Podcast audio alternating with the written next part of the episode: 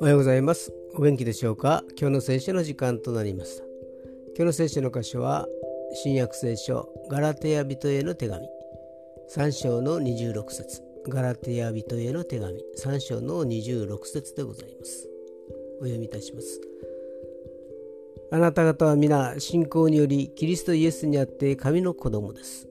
アーメン。イエス様を自分の救い主と信じると罪許され永遠の命が与えられ神の子供とされるのです。これは最高の祝福です。生きている間も死んだ後も永遠に安心なのです。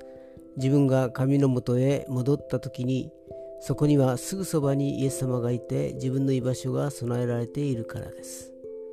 今日も主と共に歩むことができますように。それでは今日と一日が皆さんにとって良き一日でありますように。ヨッシーでした。